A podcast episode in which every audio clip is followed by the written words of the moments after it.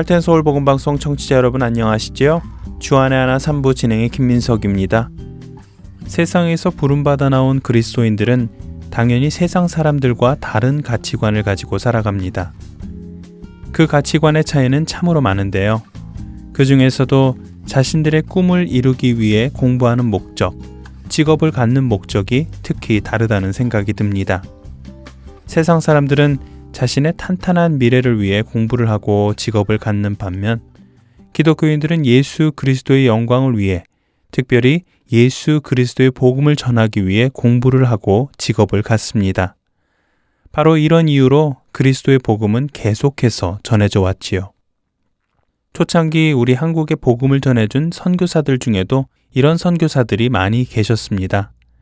그들은 나름대로 열심히 공부하여 사회에서 인정받는 성공한 직업을 가지고 있었고, 그것을 통해 자신이 누릴 수 있는 많은 것들이 있었지만, 오히려 그것들을 자신의 안녕을 위해 사용하지 않고 예수 그리스도의 복음을 전하는데 사용하였습니다. 그리고 그들의 이러한 헌신을 통해 하나님께서는 복음을 들어야 할 자들이 복음을 듣게 하시고 수많은 사람들이 주께로 돌아오는 놀라운 기적을 보게 하셨습니다. 오늘은 이렇게 자신을 들여 조선의 복음을 전파하는 데 헌신하였던 선교사 중 한 명인 윌리엄 데비스 레이놀즈에 대해 여러분과 함께 나눠보겠습니다.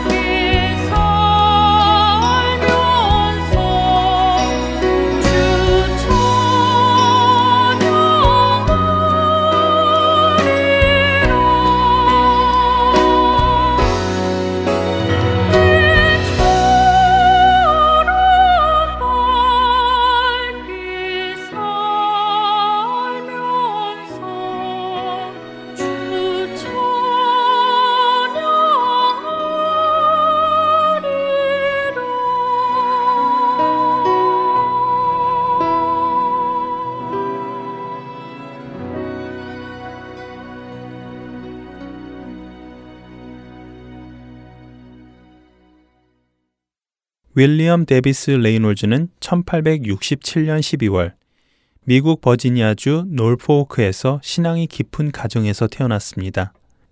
레이놀즈는 부모님의 신실한 신앙에 많은 영향을 받아 어릴 적 예수님을 인격적으로 만나고 성실하게 공부하며 신앙을 키워갑니다. 그리고 1887년 햄든 시드니 대학을 최우등으로 졸업, 존 홉킨스 의과대학에 입학하여 선교사의 꿈을 준비하게 됩니다. 그 후 버지니아 유니온 신학교에서는 신학을 공부하며 히브리어, 그리스어, 그리고 라틴어까지 공부하며 성경을 연구합니다. 이렇게 선교사의 준비를 하던 1891년 10월 테네시주 내시빌에서는 선교 대회가 열리지요. 그리고 이때 조선에서 선교를 하던 언더우드 선교사가 안식년을 맞아 참석해 선교 보고를 하게 되고 수많은 젊은이들은 이 언더우드 선교사의 선교 보고와 당시 밴더빌트 대학에 재학 중이던 조선인 윤치호를 통해 조선에 관한 강연을 듣고 조선에 대한 눈을 뜨기 시작합니다. 특히 레이놀즈는 조선 선교의 열정을 가진 10명의 사람들 중 한 사람이었지요. 곧바로 이들은 남장로교 해외 선교부에 가 조선 선교를 하고자 청원을 하는데요. 그런데 놀랍게도 선교부 측의 답변은 조선에 선교를 파송할 계획이 없다는 것이었습니다. 그런 선교부의 답변을 들었지만 그들은 포기하지 않았습니다. 조선을 향한 하나님의 분명한 계획이 있다고 믿은 그들은 선교의 길을 열어주시라고 매일같이 기숙사에 모여 조선을 위해 기도하였고 어떻게 해야 선교를 갈 수 있는지에 대한 방도를 찾기 시작하였습니다. 또 그들은 계속해서 선교부에 찾아가 조선 선교의 필요성을 설명했을 뿐만 아니라 언더우드 선교사로 하여금 각 교회, 신학교, 노회에서 조선 선교의 필요성을 설명해 달라고 부탁하였습니다. 그런 후 이들에게는 결국 선교 대회로부터 1년 후인 1892년에 조선으로 갈 수 있는 길이 열리게 됩니다. 뿐만 아니라 하나님께서는 조선에 선교를 가기로 결심하고 기도하며 1년을 기다리는 레이놀즈에게 선교에 대한 동일한 마음을 가진 팻시 볼링이라는 여자를 만나게 하셨고 1892년 5월 5일에 결혼함과 함께 조선 선교의 동역자로 세워주셨습니다. 이렇게 해서 남장로교를 통해 조선으로 파송된 사람은 레이놀즈 부부를 비롯한 총 7명, 이들은 같은 날 미국을 출발하여 1892년 11월에 제물포에 도착하게 되는데요. 도착한 이들은 선교를 하기에 앞서 먼저 서대문 쪽에서 어학 선생으로부터 한글을 배우기 시작합니다. 뛰어난 어학 실력을 가진 레이놀즈는 빠른 시간 안에 한국어를 배워 1893년 봄부터는 어학 선생과 함께 강화섬에서 전도를 시작하였고 또 3월 말에는 군산으로 선교지를 옮겨 인피, 전주, 김제, 영광, 한평, 무안, 우수영, 순천, 좌수영 등을 돌아다니며 복음을 전하기 시작합니다. 하지만 다른 선교사들에 비해 어학 실력이 뛰어났음에도 불구하고 웬일인지 그를 통해 복음을 받아들이고 예수님의 말씀대로 살아가고자 하는 사람은 아주 적었습니다. 그는 기도하였습니다. 과연 자신을 어떻게 사용하시어 복음을 전하고자 하시는지 분명히 알고자 기도하였습니다. 그리고 그런 가운데 그에게 다가온 생각은 다름 아닌 성경 번역이었죠. 그는 비로소 깨달았습니다. 하나님께서 왜 다른 선교사들보다 자신에게 언어에 대한 탁월한 능력을 허락하셨는지, 또 조선 사람들에게 얼마나 한글 성경이 필요한지를 깨닫게 하셨습니다.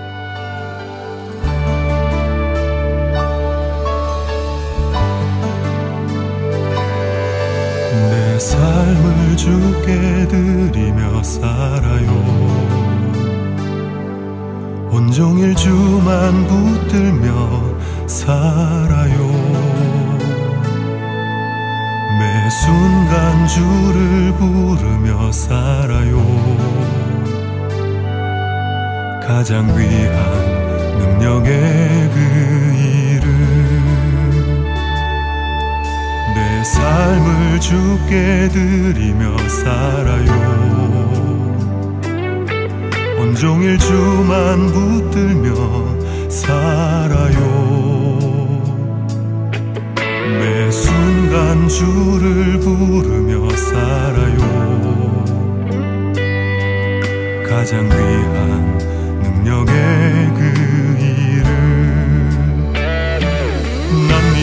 예수 예수 예수 예수 능력의 이름 예수 예수 예수 예수 구원의 이름 예수 예수 예수 예수 사랑해 주님.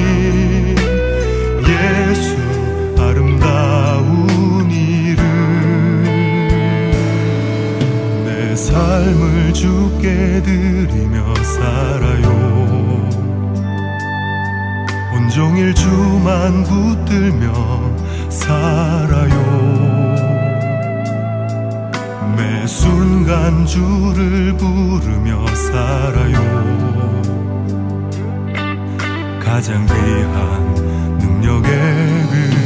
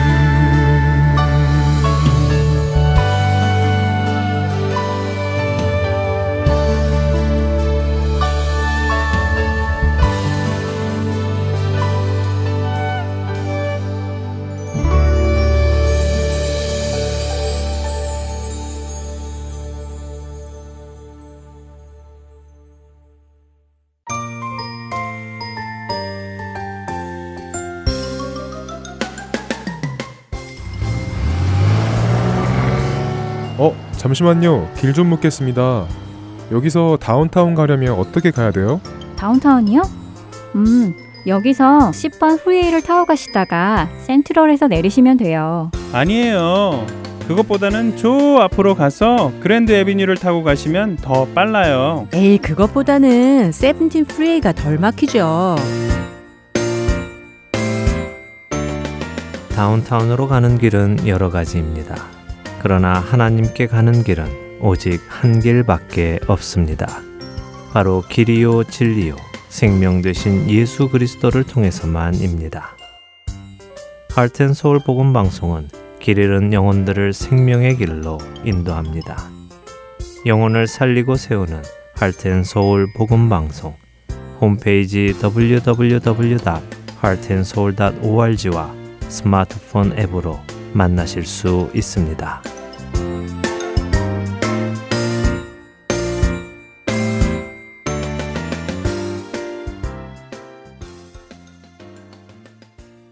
이어서 김경환 목사께서 진행하시는 요한복음 강해 함께 하시겠습니다.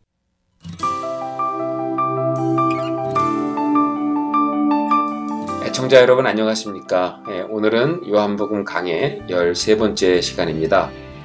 예, 오늘은 요한복음 4장 1절에서 26절에 담겨 있는 예, 사마리아 여인에 관해서 말씀을 나누겠습니다. 앞서 본 3장에는 니고데모가 나옵니다. 니고데모는 유대인으로서 저명한 인사에 법에 능통한 바리새인이었다고 기록되어 있습니다. 그러니까 니고데모는 아브라함의 혈통으로서 하나님 나라를 분명히 받았다고 믿었던 사람이었다는 거죠.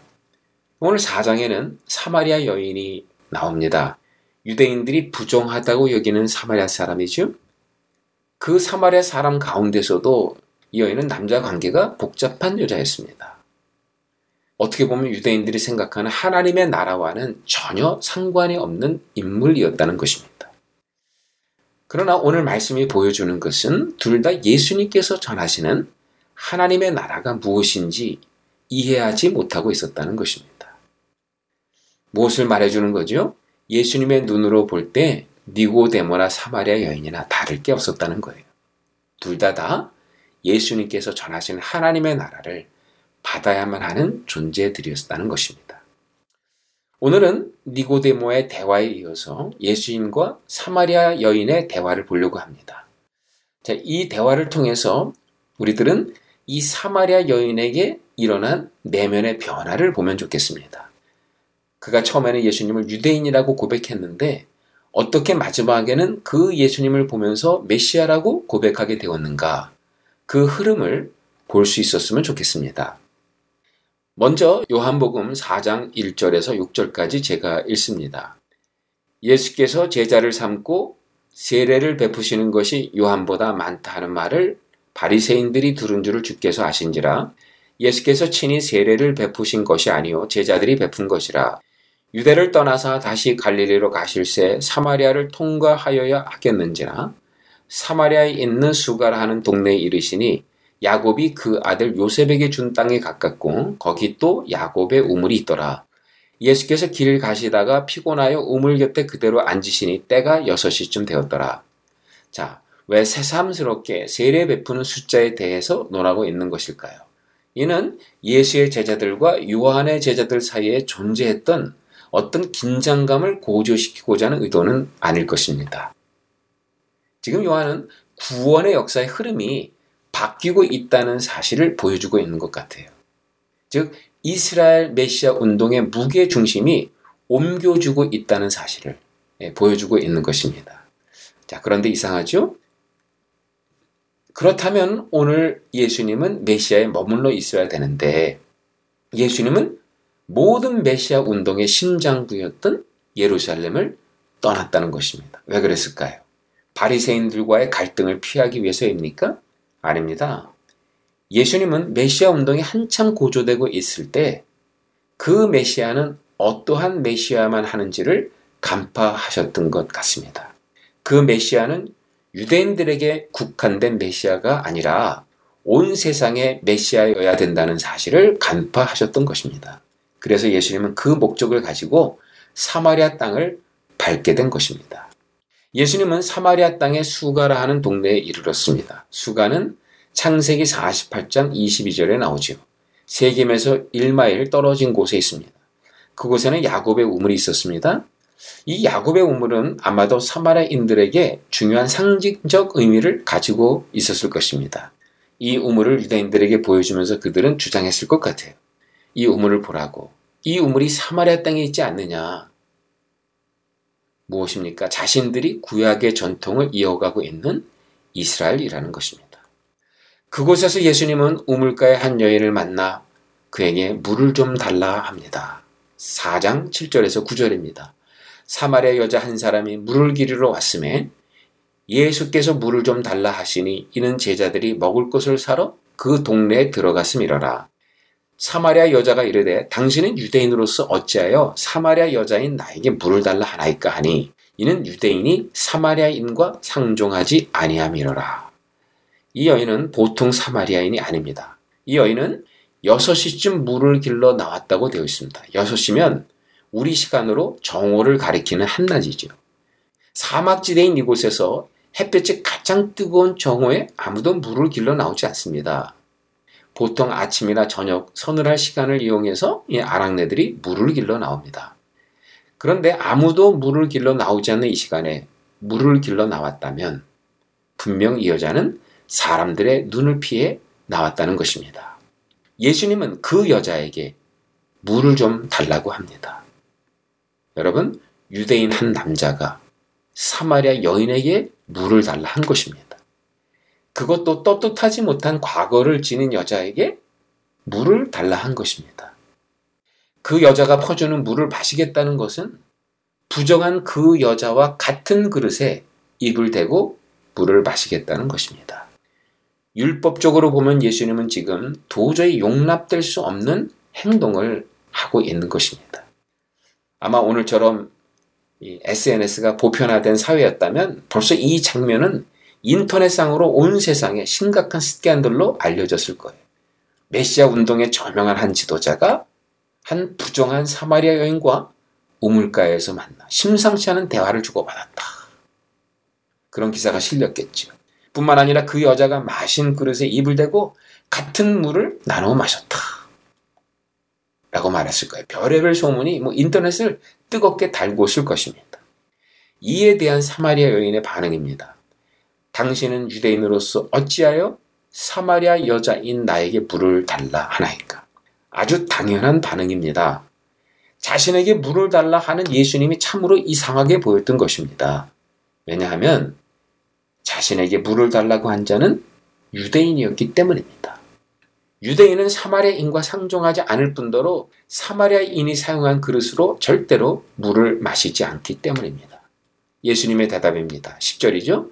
예수께서 대답하여 이르시되 내가 만일 하나님의 선물과 또 내게 물을 좀 달라 하는 이가 누구인 줄 알았다면 내가 그에게 구하였을 것이요 그가 생수를 내게 주었으리라. 자, 앞서 니고데모와의 대화 때도 우리가 보았지만 예수님의 말씀은 좀 느닷없다는 느낌을 주지 않습니까? 앞서 니고데모에게 내가 거듭나야 하나님 나라를 본다라고 단도직입적으로 말씀하셨죠. 사마리아 여인에게도 똑같이 말씀합니다. 내가 누구인지 알았다면 네가 그에게 구하였을 것이요 그가 생수를 내게 주었으리라. 생수 무엇입니까? 이 생수를 직역하면 흐르는 물, 폐계라고 하는 뜻을 담고 있습니다. 그러니까 의역하면 살아있는 물이라고 할 수 있겠습니다. 예, 구약을 보시면 하나님의 구원의 상징으로서 흘러 넘쳐나는 이 물이 여러 군데서 예, 언급되었던 사실을 우리가 알 수 있습니다. 그런데 그런 구절들을 찾아보면 하나같이 모두 메시아가 주실 성령을 상징하는 물들입니다. 그렇다면 예수님께서 여기에서 주시겠다고 약속하신 그 물은 뭘까요? 바로 성령님, 성령의 강을 의미하는 것입니다. 앞서 3장에서 예수님은 니고데모에게 무엇이 필요하다고 말씀하셨지요? 물과 성령으로 거듭나야 된다고 하셨습니다. 오늘 4장에서 예수님은 사마리아 여인에게 무엇이 필요하다고 말씀하고 계시지요? 생수, 흐르는 물, 성령이 필요하다고 말씀하고 계십니다. 니고데모나 사마리아 여인의 목마름은 영적인 목마름이었다는 것이죠. 그 영적 목마름은 이 세상 것으로는 채워지지 않았다는 것입니다. 반드시 성령으로만 채워져야 된다는 겁니다. 그래서 예수님은 지금 성령을 주시겠다고 약속하신 것입니다. 4장 11절에서 12절에 여자가 이르되 주여 물 기를 그릇도 없고 이 우물은 깊은데 어디서 당신이 그 생수를 얻겠사옵나이까? 우리 조상 야곱이 이 우물을 우리에게 주셨고 또 여기서 자기와 자기 아들들과 짐승이 다 마셨는데 당신이 야곱보다 더 크니까. 자 보십시오. 여인도 목마름을 말하고 있고 예수님도 목마름을 말하고 있습니다. 목마르다고 하는 것은 두 사람 모두 동의합니다. 그런데 이 말씀을 한꺼풀만 벗기고 들여다보면 예수님의 목마름과 사마리아 여인의 목마름이 다르다는 사실을 알 수 있죠. 두 사람의 목마름이 서로 달랐다는 것은 그들이 마시기 원하는 물도 또한 서로 달랐다는 겁니다. 예수님이 말씀하시는 물은 뭐죠? 예수님이 주는 물은 생수였습니다. 헬라어로 폐계이며 직역하면 흐르는 물이에요. 의역하면 살아있는 물이라고 할 수 있겠습니다. 아까도 말씀을 드렸지만 이 구약에 보면 하나님의 구원의 상징으로 이 흘러 넘쳐나는 물이 언급되어 있습니다. 에레미야 2장 13절에도 그렇게 되어 있고 에스겔서 7장 1절에서 8절에도 그렇게 되어 있습니다.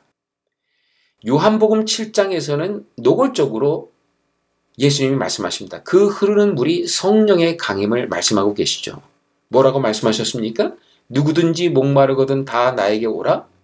누구든지 나를 믿는 자는 그 배에서 생수의 강이 흘러나오리라고 말씀해 주셨어요.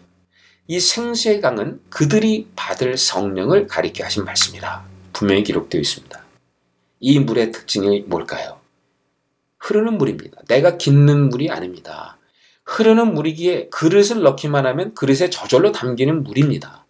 즉 종교 생활을 통해 내가 얻어내고 쟁취하는 물이 아니라는 겁니다. 오로지 하나님께서 은혜로 주시는 것을 받는 것을 의미합니다.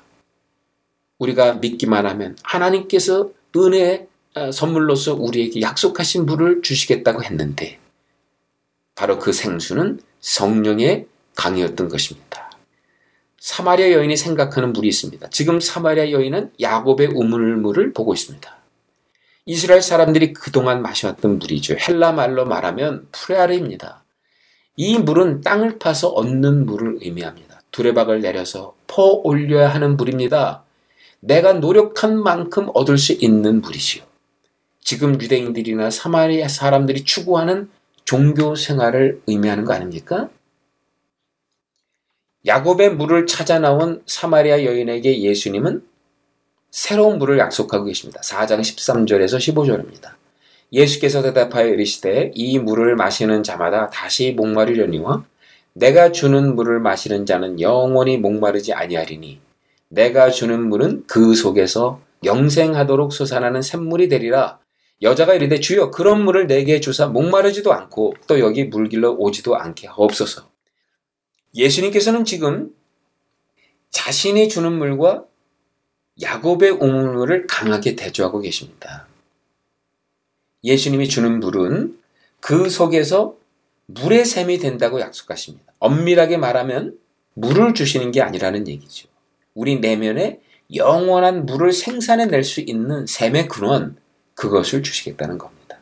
샘의 근원을 얻으면 예수님의 주시는 물은 한 번 마심으로 영원한 해가를 얻을 수 있는 물이라는 것입니다. 예수님께서 주시는 생수의 강, 즉 성령의 강을 받으면 이렇게 된다는 것입니다. 여러분, 생수냐 아니냐의 판단 기준을 말씀하고 있죠? 그 기준이 무엇입니까? 한 번 마시면 끝나는가 아니면 수없이 반복해서 마셔야 하는가의 문제예요. 사마리아 여인은 이 우물물을 매일 마셨지만 목마름은 가시지 않았습니다. 그래서 수치를 무릅쓰고 이 여인은 매일 이 우물물을 찾아왔습니다. 마시고 또 마셔도 목말라 하는 이 여인의 모습을 통해서 예수님은 생수가 아닌 어떠한 것임을 보여주고 있는 것입니다. 반대로 예수님이 허락할 생수는 한 번 마심으로 영원히 목마르지 않다고 합니다. 왜냐하면 예수님이 주는 물은 그 자체가 영생하도록 솟아나는 샘물이기 때문입니다. 한 번 마심으로 영원한 해가를 얻을 수 있는 물이기 때문입니다. 저는 1976년도에 미국으로 이민을 왔습니다. 차를 가지고 싶어서 6개월간 돈을 벌어서 헌차를 샀던 기억이 납니다. 처음에 얼마나 좋았든지 그 차가 저를 태우고 다니는 게 아니라 마치 제가 그 차를 모시고 다니는 그런 기분이었던 것 같습니다. 한 달 정도 그런 느낌이었는데 한 달이 지나고 나니까 이제는 집이 갖고 싶어졌습니다. 그래서 가족들과 함께 열심히 일해서 다운페이 할 정도의 돈을 모을 수 있었습니다. 그 돈으로 집을 사서 새 집에 입주해 보니까 처음 며칠은 정말 잠이 오지 않았습니다. 근데 그런 날이 얼마나 되었을까요? 3개월 정도 좋았던 기억이 납니다. 그때 미국 사람들이 속담처럼 한 얘기가 생각나더군요. 차 사면 한 달, 집 사면 3개월. 그 말이 꼭 맞는 것 같습니다. 사마리아 여인은 영원한 생명으로 솟아나는 물에는 관심이 없습니다.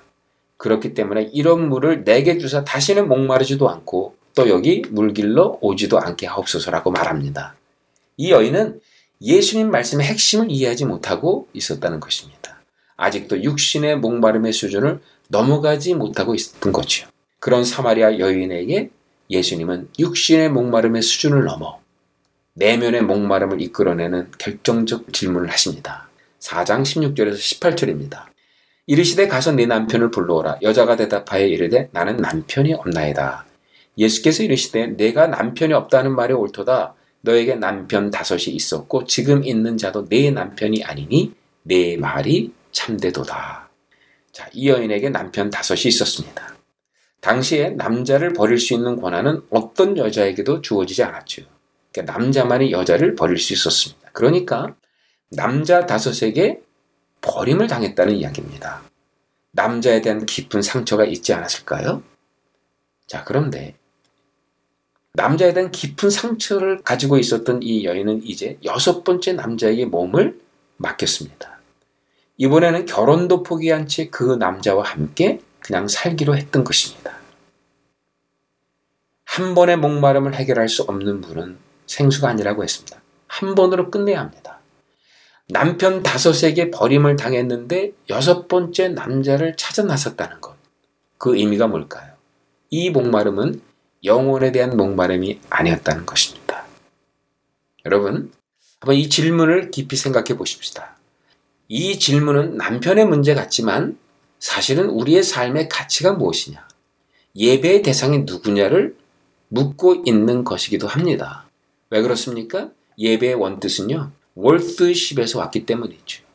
즉, 가치가 있는 것에, 월드가 있는 것에 가치, 월드를 부여하는 것이 곧 월드십, 월십이기 때문입니다. 이 여인에게도 예배의 대상이 있었습니다. 이 여인에게는 그녀가 가치로 붙들고 있었던 남편이 곧 예배의 대상이었다는 것입니다. 그런데 그 결과는 어땠습니까? 그녀가 가치라고 여겼던 예배의 대상, 남편 다섯은 모두 이 여인을 버렸습니다. 우리의 예배의 대상은 하나여야 합니다. 유일하신 하나님 한 분이어야 합니다. 한 번의 만남, 하나의 대상으로 우리 모두에게 영원한 만족을 주시는 분이어야만 합니다. 바로 그분이 우리 하나님이신 것입니다. 하나님은 우리들에게도 남편을 데려오라고 합니다. 어떤 사람에게는 그 남편이 돈일 수도 있겠지요. 명예일 수도 있겠죠. 쾌락일 수도 있겠죠. 우리가 삶의 가치로 여기며 살았던 그것들을 데려오라고 말씀하고 있는 겁니다. 예수님께서 남편을 불러오라 하셨을 때 그 여인은 드디어 고백합니다. 여자가 이르되 주여 내가 보니 선지자로소이다. 예수님을 선지자라고 부릅니다. 이제는 유대인의 한 남자가 아니었습니다. 그분은 선지자였습니다. 여러분, 사마리아 여인에게 일어나기 시작하는 변화가 보이십니까? 예수님 앞에서 이 여인의 내면에는 어떤 변화가 일어나기 시작합니다. 자신의 내면에 숨겨져 있는 보다 근본적인 목마름을 드러내고 싶어 합니다. 20절입니다. 우리 조상들은 이 산에서 예배하였는데 당신들의 말은 예배할 곳이 예루살렘에 있다 하더이다. 자, 사마리아 사람들이 이 산에서 예배했다고 하는데 이 산은 그리심산을 가리킵니다. 과거에 사마리아 사람들이 예루살렘으로 예배를 드리러 갔지만 거절당했죠. 그래서 만든 예배 초소입니다. 이런 역사적인 배경이 있었던 터라 사마리아 사람들은 자신들이 드리는 예배 정통 속에 늘 불안한 마음을 가지고 있었던 겁니다. 예수님의 대답입니다. 21절입니다. 예수께서 이르시되 여자야 내 말을 믿어라. 이 산에서도 말고 예루살렘에서도 말고 너희가 아버지께 예배할 때가 이르리라. 예배할 때에 때라고 하는 단어는 호라입니다. 요한복음에서 아주 중요한 단어입니다. 호라는 새 시대의 종말적 시간을 가리키기 위해 사용되었던 단어인데 특별히 요한복음에서는 십자가와 부활의 때를 가리킨다고 앞에서 언급한 바가 있습니다. 이 땅에 성전으로 오신 예수님은 자신의 십자가 부활을 통해 참 성전이 완성될 것을 이미 언급했습니다. 그래서 앞서 헤롯 성전을 심판하지 않았습니까? 그런 예수님은 오늘 사마리아 사람들이 찾는 이 그림 신산의 성전도 필요 없다고 말씀하신 겁니다. 이 성전도 아니고 저 성전도 아닌 그들의 성전을 대체하는 진정한 성전이 여기 왔다는 것입니다. 말씀이 육신이 되어 우리 가운데 거하심에 우리 가운데 장막을 치심에 성정을 치심에 예수님이 오신 겁니다. 그 성전은 눈에 보이는 성전이 아니죠. 손으로 지은 성전이 더 이상 아닙니다. 그 성전은 말씀이 육신이 되므로 우리 가운데 관 예수님인 것입니다. 그 예수님이 하늘과 땅을 연결시켜 주었기 때문입니다. 하늘과 땅을 연결시켜 준 그분이 진정한 성전이요. 하나밖에 없는 성전이 된 것입니다. 이제 이 사마리아 여인은 그 성전에서 놀라운 약속의 말씀을 받게 됩니다. 너희가 아버지께 예배할 때가 이르리라. 예? 얼마나 놀라운 약속의 말씀입니까? 아버지께 예배할 때가 온다는 겁니다. 아버지께입니다. 이제 더 이상 한 피조물이 창조주에게 드려지는 예배가 아니지요. 창조주를 아버지라고 부르는 하나님 자녀들이 아버지와의 관계 속에서 드리는 새로운 예배 때, 그때가 왔다는 것입니다. 그런데 놀라운 것은 지금 예수님은 이 약속의 말씀을 사마리아 여인에게 하셨다는 것입니다. 유대인들에게 하시는 말씀이 아니었습니다. 하나님의 언약에서 제외되었다고 생각하는 사마리아인들에게 이 말씀을 하고 계십니다. 그것도 이 땅에서 과거가 있는 여자로 낙인이 찍힌 사마리아 여인 앞에서 분명히 선포합니다. 너희가 예배할 때가 오는데 그 때가 이때라. 하나님을 아버지로 부르게 되는 때라는 것입니다. 예수님 성전에서 이 놀라운 일이 이루어진다는 것입니다. 예수님 성전 안에서 이제 예배 대상이 하나님에서 아버지로 바뀌게 된 겁니다. 나는 너희 하나님이 되고 너희는 나의 자녀라는 언약이 이미 성취된 겁니다. 이제 하나님은 우리 모두의 아버지가 되고 우리는 하나님의 사랑하는 자녀가 되었다는 것을 의미합니다. 때문에 여러분, 예배의 쟁점은 더 이상 예루살렘이냐 아니면 사마리아 인가가 아닙니다. 유대인들이 드리는 예배이냐 아니면 사마리아 사람들이 드리는 예배인가도 아닙니다. 예수님의 이름을 믿는 하나님의 자녀들이 하나님과의 언약의 관계 속에 들어가 하나님을 아버지로 부르는 예배인 것입니다. 그렇기에 이 예배는 전혀 새로운 예배의 방식이 요구되지 않겠습니까? 그게 바로 4장 22절에서 24절입니다. 너희는 알지 못하는 것을 예배하고 우리는 아는 것을 예배하노니 이는 구원이 유대인에게서 남이니라. 아버지께서 참되게 예배하는 자들은 영과 진리로 예배할 때가 오나니 곧 이때라. 아버지께서는 자기에게 이렇게 예배하는 자들을 찾으시니라 하나님은 영이시니 예배하는 자가 영과 진리로 예배할지니라. 영과 진리로 예배해야 된다는 겁니다. 과거 성전에서는 하나님의 임재를 위해 제물을 바쳤죠. 예수님은 그 과거 성전에 들어가셔서 그곳에 제물로 들어지는 동물들을 다 내어 쫓으셨습니다. 그 동물들이 무슨 죄가 있어서가 아닙니다. 그 동물들은 번제와 화목제물에 드려지는 제물들이었죠. 번제와 화목제는 우리 가운데 머물러 계신 하나님의 임재에 대한 감사의 제사였다고 율법에 기록되어 있습니다. 그 동물들을 내어 쫓으셨다는 것은 헤롯 성전을 향해서 이 성전에 하나님의 임재는 떠나갔다는 것을 선포하고 있는 성전에 대한 하나의 사형 선고였던 것입니다. 이제 새 성전이신 예수님이 땅에 왔습니다. 새 성전이신 예수님께서는 자신의 몸을 십자가에 내어 주셨습니다. 그 십자가 위에서 예수님은 자신의 몸을 온전한 번제와 화목제로 드린 것입니다. 이제 누구든지 예수님을 믿으면 예수님 성전 안에서 오늘도 임재한 하나님을 만날 수 있게 된 겁니다. 그분과 친밀한 교제를 나눌 수 있게 된 겁니다. 무엇보다 하나님 아버지를 아바, 아바지로 부를 수 있게 된 겁니다. 그래서 이 시대의 예배에 요구되어지는 희생제물은 더 이상 없습니다. 오로지 영과 진리로 예배해야 되는 것입니다. 영과 진리는 성령과 진리의 말씀이란 이야기죠. 이 두 가지는 예수님이 아버지께로 가신 이후에 자신의 현존성을 대체하는 두 가지예요. 주님은 떠나가셨지만 영이 남아있고 주님의 진리인 말씀이 남아있기 때문에 영과 진리가 있다고 하는 것은 예수님의 현존성이 있다고 하는 얘기입니다. 그러므로 영과 진리로 예배한다는 것은 옛 성전에서 바쳐지는 희생 제물이 아닌 현존하는 예수님의 임재 안에서 예배하라는 것입니다. 위로부터 임한 성령 안에서 예배하라는 것이고 위로부터 임한 말씀 안에서 예배하라는 것입니다. 이제 사마리아 여인도 아버지께 예배하는 자로 나아갑니다. 지금까지는 모르는 것을 예배했던 사마리아 여인도 이제는 예수님을 메시아로 고백함으로 언약 백성의 이론이 된 것입니다. 여자가 이르되 메시아고 그리스도라 하는 이가 오실 줄을 내가 아노니 그가 오시면 모든 것을 우리에게 알려주시리라. 예수께서 이르시되 내게 말하는 내가 그라 하시니라.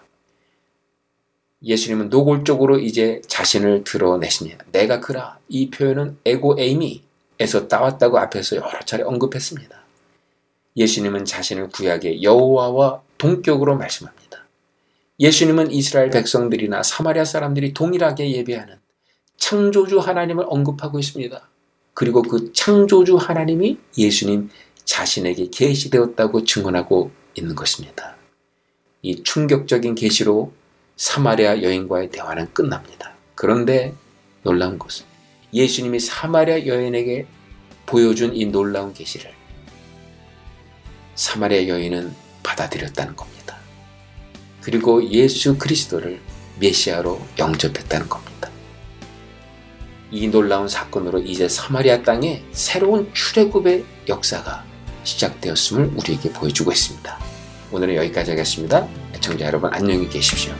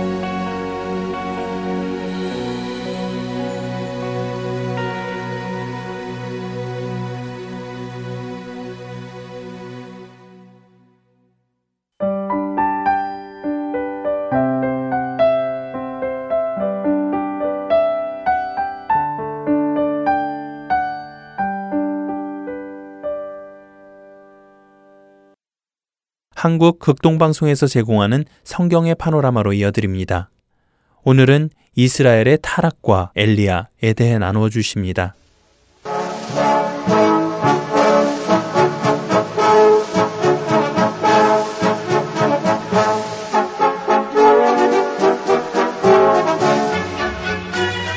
성경의 파노라마 성경의 파노라마 이 시간을 통해서 성경의 전체적인 큰 흐름 살펴보시기 바랍니다. 노우호 목사님이십니다. 목사님 안녕하세요. 반갑습니다. 김성윤입니다.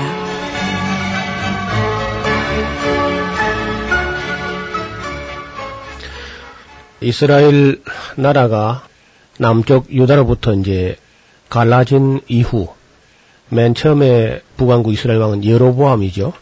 그 여로보암이 이제 나다, 바사, 엘라 이렇게 쭉 나가다가 시므리의 반역이 있었고요. 그 다음에 이제 그 6대 왕부터는 오므리 왕조라 그러는데 이 오므리 왕조에는 유명한 아합이 바로 그 오므리의 아들이고요.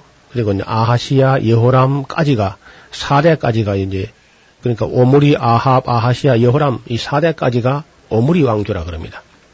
이 오므리 왕조가 혹은 아합 왕조인데 너무 많이 부패하고 타락하고 이때 이제 두로와 시돈 지방에서 아합에게 시집온 이세벨이라는 아주 악한 여자가 있지요. 그 아주 그 잘못되고 악한 여자의 대명사처럼 된 이 이세벨이 바알신이라는 신을 가져옵니다. 그래서 그 이전에도 이제 팔레스타인 지방에 바알신 숭배가 있었고 사사 시대도 약간 있었지만은 그래 좀 흐지부지 하다가 어 이제 다시 이 이세벨 시대에 와가지고 바알이 하나님이다. 바알이 주다. 바알 하는 그 말 자체가 주라는 그런 뜻인데 이 바알신을 섬기는 것이 아주 그리고 아세라 목상을 섬기고 이런 아주 악한 일이 막 창궐합니다. 그럴 때에 이제 하나님께서 보다가 보다가 못해서 하나님의 종 엘리야 디셉 사람 엘리야라는 사람을 하나님께서 그 아합에게 보내게 되는 거죠. 그래서 다짜고짜로 그저 내 말이 없으면은 하나님에서 우로가 내리지 않을 것이다. 이렇게 이제 선포를 합니다. 그러니까 우로 비와 이슬이 안 내리면 이제 그 사막 같은 땅에서는 살 수가 없지요. 그래서 그 가물음이 얼마나 갔냐면 약 3년 반, 3년 반 정도나 가물어 가지고 어, 물이 그저 고갈되고 그때 엘리야는 이제 그리 시내가에 숨어 있었고 까마귀 가서 먹을 것을 갖다 주기도 하고 그렇게 연명을 하고 있는데 그 배경을 잘 모르면은 이게 무슨 말인가 얼른 이해가 잘 안 가요. 그것은 바알 신을 섬기는 사람들은 바알이 그냥 온 세계 역사 전체를 다 주관한다 이렇게 생각하는 것이고 여호와 하나님을 섬기는 사람들은 온 우주 만물을 창조하시고 섭리하시고 비가 오게 하는 것이나 바람 불게 하는 것이나 다 이거는 하나님께서 하시는 것이다 이렇게 이제 견해가 엇갈리는 겁니다. 예. 그러니까 좋다 그러면 누가 비를 오게 하고 누가 비를 오지 않게 하는가? 다시 말하면 바알이 하나님인가 여호와가 하나님인가? 이 문제를 가지고 백성을 깨닫게 하는 것. 이것이 이제 엘리야의 사명이지요. 엘리야라는 이름 자체가 야외가 나의 하나님이다. 나의 하나님은 야외다. 그 엘리야. 그 엘리라는 말은 엘로힘이라는 말이고 야는 야외거든요. 그러니까 여호와가 나의 하나님이다. 이게 그 이름 속에서 그렇군요. 자기 선교 제목이 나와 있는 거죠. 예. 그리고 이제 바알 신을 믿는 사람들은 바알 신이 그 풍년도 들게 하고 비도 오게 하고 뭐 애기도 낳게 하고 모든 것이 바알이 한다 이렇게 믿으니까 이제 바알에게 제사를 드리는 거죠. 그래서 한 3년 동안 비가 안 오니까 그야말로 뭐 온 그저 산야가 다 말라 타서 들어가는 거죠. 우리가 1년만 비가 오지 않아도 아니면 한 6개월만 가물어도 땅이 그냥 황폐하게 되는데 예. 사실 3년 반이나 비가 안 오면 어떻게 되겠습니까? 그래서 산 꼭대기가 이제 다 이제 마르고 개울이라는 개울 다 마르고 이제 우물들도 다 말라서 사람들도 먹을 물이 없을 정도로 그렇게 됐을 때 한 번은 그 오바디아라는 국내 대신하고 이 아합이 그래도 이제 뭐 어디 풀이 있는 곳이 있는가 물이 있는 곳을 한번 찾아 현장 답사를 나가보자.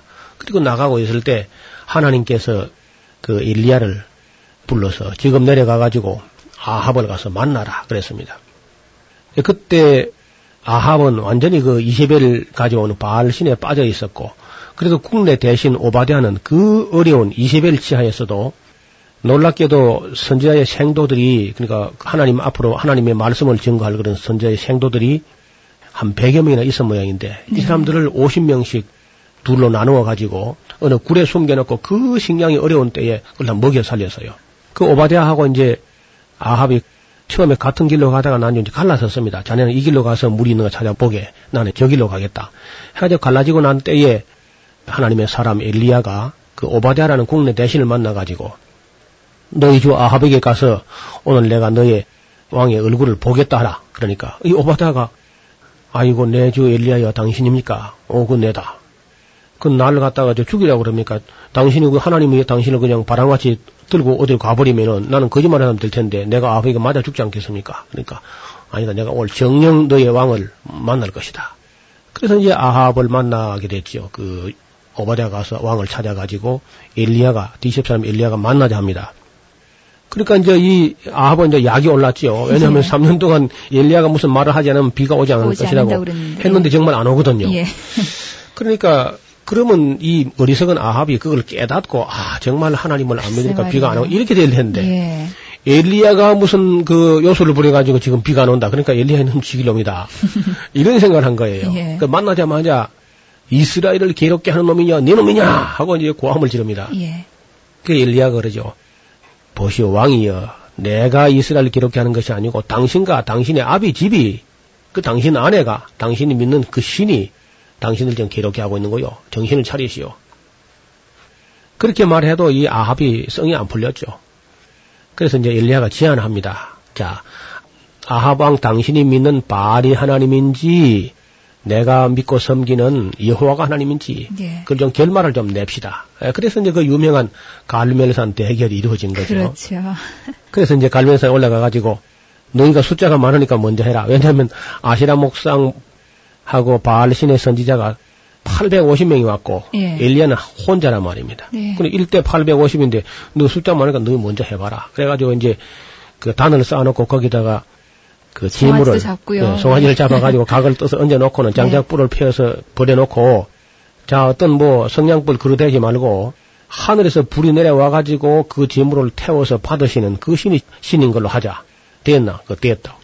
그럼 먼저 해봐라 그래. 그 이제 그 850명이 나와서 뭐 바리에 우리에게 응답하소서. 아시라 목상에 응답하소서. 아무리 뭐 고함을 지르고 850명이 그저 뭐 신 자기들 신 앞에 무슨 데모하듯이 그렇게 고함을 질러도 아무런 기척이 없으니까 그럴 수밖에요. 그 엘리야가 옆에서 아주 조롱하고 앉았죠. 예. 더 크게 소리 질러봐라. 너그 신이 누구 자는가 보다. 혹 외출 나간지 모르겠다. 묵상하고 있는지도 모르겠다. 더 고함 질러라. 그러니까 막 목이 터지고 목에 피가 나오도록 그렇게 외쳐도 아무런 응답이 없었습니다. 그러니까 나중에는 막 이 바알 신을 섬기던 사람들이 자기 신들이 신이 무관심하는 것 같으니까 돌을 가지고 자기 가슴을 찢고 머리를 깨고 피를 내면서 바알 신이 우리에게 응답하소서. 저는 그걸 보면서요. 이 사람들이 정말 그 가짜 신을 진짜로 믿었는가 그런 생각이 들어요. 그래서 이제 아무리 해도 응답이 없으니까 바알 신과 아시라 목상 신들의 제사장들이 아마 지쳤을 거예요. 해가 뉘어뉘어 지어가니까 이제 더 한다 말도 못하고 그래 어때 안 되지 비켜봐라. 근데 이제 내가 해보려고 하는데 어때? 내가 해볼까 어떨까? 그 이제 할수 없이 해보라 해야지. 뭐. 그 엘리야가 열두 돌을 가져다가 단을 쌓고는 장작을 버려놓고 그 위에 재물을 딱 차려놓고는 아하방을 보고 아주 그 아주 짓궂은 그런 그 제안을 해요. 무슨 말을 하냐면요. 지금 하늘에서 불이 내려와서 그 장작을 태우면서 재물이 타게 되는 것을 바라고 기도할 사람이 거기다 물을 갖다 부라는 겁니다. 제가 그 이제 수년 전에 그 갈멜산을 가봤거든요. 예. 근데 그 갈멜산 꼭대기입니다, 거기가. 그 대결한 곳이. 아, 예. 그 꼭대기인데 물을 갖다 부라 그러면 어떡합니까? 지금 물이 3년 6개월 비가 안 와가지고 예. 물이 기에서 마실 물도 없는데 그게 물을 갖다 부라고 지안 하니 그 기가 막힌 일이죠. 그래도 뭐 또 엘리야가 그래 한다 하니까 그것도 물을 갖다 부어야죠. 그래 왕이 아마 그 마시려고 가져온 물을 갖다 부었는데 네. 그 엘리야가 짓궂은 게요. 한 번 더 갖다 부라 그래요. 그래 한 번 더 갖다 부더니 또 한 번 더 갖다 부라 그러네. 그래서 세 번을 갖다 보니까 그 재단 주위에 타놓은 고랑에 물이 그득하게 보이니까 그때 세상에 불 태우려고 장작을 버려놓은 그 위에 물을 갖다 세 번씩이나 갖다 들어보놓고 그리고 엘리야가 하나님께 엎드려 기도합니다. 오 하나님이여 정말 내가 하나님의 종인 것과 이 모든 일이 하나님으로 말미암아서 된다는 사실을 하나님이 보여주시옵소서. 여호와가 하나님이신 것을 알게 하시옵소서. 하고 간절히 기도하니까 그 말 같은 하늘에 처음에 그냥 불이 슉 하고 그냥 내려와 가지고는 그 재물을 태우는데 그 도랑에 고였던 물까지 불이 핥았다 그래요. 순식간에 그냥 그 불이 내려와서 그 재물을 다 태울 뿐 아니라 깨울에 고랑에 그득히 차있던 물이 다 그냥 말라지면서 하나님께서 그 재물을 받으신 걸 보니까 거기 둘러서 있던 모든 백성들이 여호와 그가 하나님이시로다. 여호와 그가 하나님이시로다. 그래 다시 말하면 엘리야죠. 엘리야, 엘리야. 여호와 그가 우리 하나님이다. 온 백성들이 바알이 가짜고 아시라 목상이 가짜 신이고 여호와 그가 하나님이다 하는 것을 이제 몸소 다 봤습니다. 그리고 이제 아합에게 왕이여 내가 믿기로는 지금 큰 빗소리가 이제 들리니까 누가 재물을 받으시는 하나님인가도 이제 보여줬고 또 비가 오게 하는 것도 안 오게 하는 것도 누가 하는가 이제 그걸 마지막 보여주려는 거죠. 그래서 큰 빗소리가 지금 들리니까 왕은 먼저 앞서서 내려가십시오. 그러니까 아합이 이제 뭐 꼼짝없이 엘리야의 말을 들을 수밖에 없지요. 그래 아합이 이제 마차를 타고 산에서 내려가는데 우리나라처럼 이렇게 아주 험악한 산 꼭대기가 아니고요. 높은 언덕입니다. 예. 그 갈멜산이라 산이라 해도 상당히 그 비스듬히 차거까지 올라가요 지금도요. 그리고 이제 아합이 내려가고 나서 엘리야는 산 꼭대기요 저 한적한 곳에 와서 기도하게 되는데 얼마나 간절하게 기도했는지 그 무릎을 꿇고 무릎 두 무릎 사이에 자기 머리를 쳐박고 그렇게 기도했다 그럽니다 엘리야가 네. 그렇게 땅에 엎드려서 간절히 기도하니까 저 지중해 바다 쪽에서 손바닥만한 구름이 하나 보였다는 겁니다. 그걸 보고는 큰 빗소리가 들리나고 이제 딱 내려오게 되죠. 내려오는데 그냥 비를 만난 겁니다. 네. 그렇게 가물러 땅에 비가 쏟아지면서 그때 아마 온 백성들이 비가 오, 예. 오게 하시는 분도 하나님이시고 재물을 응답하는 걸 볼 때도 여호와 그가 정말 하나님이다 하는 걸 깨닫게 되는 거죠. 자 이쯤 됐으면은 아하방이나 이세벨이나 국민들은 전체적으로 그 모든 우상을 버리고 하나님께로 돌아올 만한데 나와야죠. 예. 그런데도 참 이세벨이라는 사람도 인내심 한번 참 대단하죠. 그 이세벨이 그래도 이를 갈면서 예. 엘리야의 목을 끊어놓겠다고 그러면서 안 들어옵니다. 그러니까 결국 이제 그 하나님의 종의 말씀을 듣지 않으니까 마침내 아합 가문이 나중에 심판을 면치 못하게 되죠. 그러나 그때도 엘리야는 지독한 이세벨이 겁이 나가지고 호렙산까지 도망을 가는 그런 이야기가 이 성경에 기록이 되어 있습니다. 그 다음에 이제 우리 그 엘리야 이야기에 이어져 엘리사 이야기도 함께 연장해서 조금 말씀을 드리도록 하겠습니다. 성경의 파노라마 이 시간은 하나님의 음성을 듣는 귀한 시간입니다. 지금까지 노우호 목사님이셨습니다. 목사님 고맙습니다. 감사합니다. 김성윤이었습니다.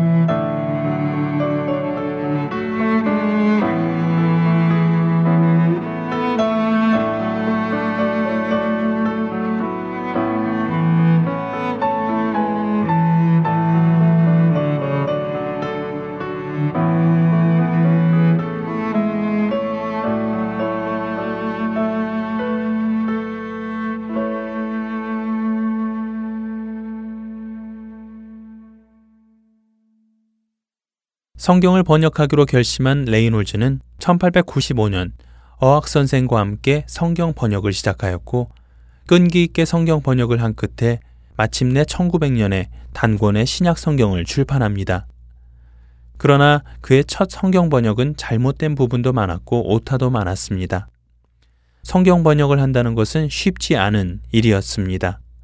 그래서 레이놀즈는 하나님께 기도했습니다. 그러자 하나님께서는 레이놀즈 선교사에게 언더우드 게일 선교사를 그의 성경 번역 사역에 붙여주셨고 그 사역은 더욱더 활발하게 진행되기 시작합니다. 그리하여 그들은 1902년부터 1906년까지 성경 번역을 위한 만남을 무려 555회나 가지며 성경 번역에 대한 토론과 수정을 하였고 비로소 최초의 공인 역본 신약 전설을 출판하게 됩니다. 게다가 레이놀즈를 어려서부터 히브리어를 공부하게 하시던 성령님께서는 그 후 구약 성경 번역에도 힘을 기울이게 하시어 1910년에는 우리나라 최초로 신구약 완역본을 출판하게 하십니다.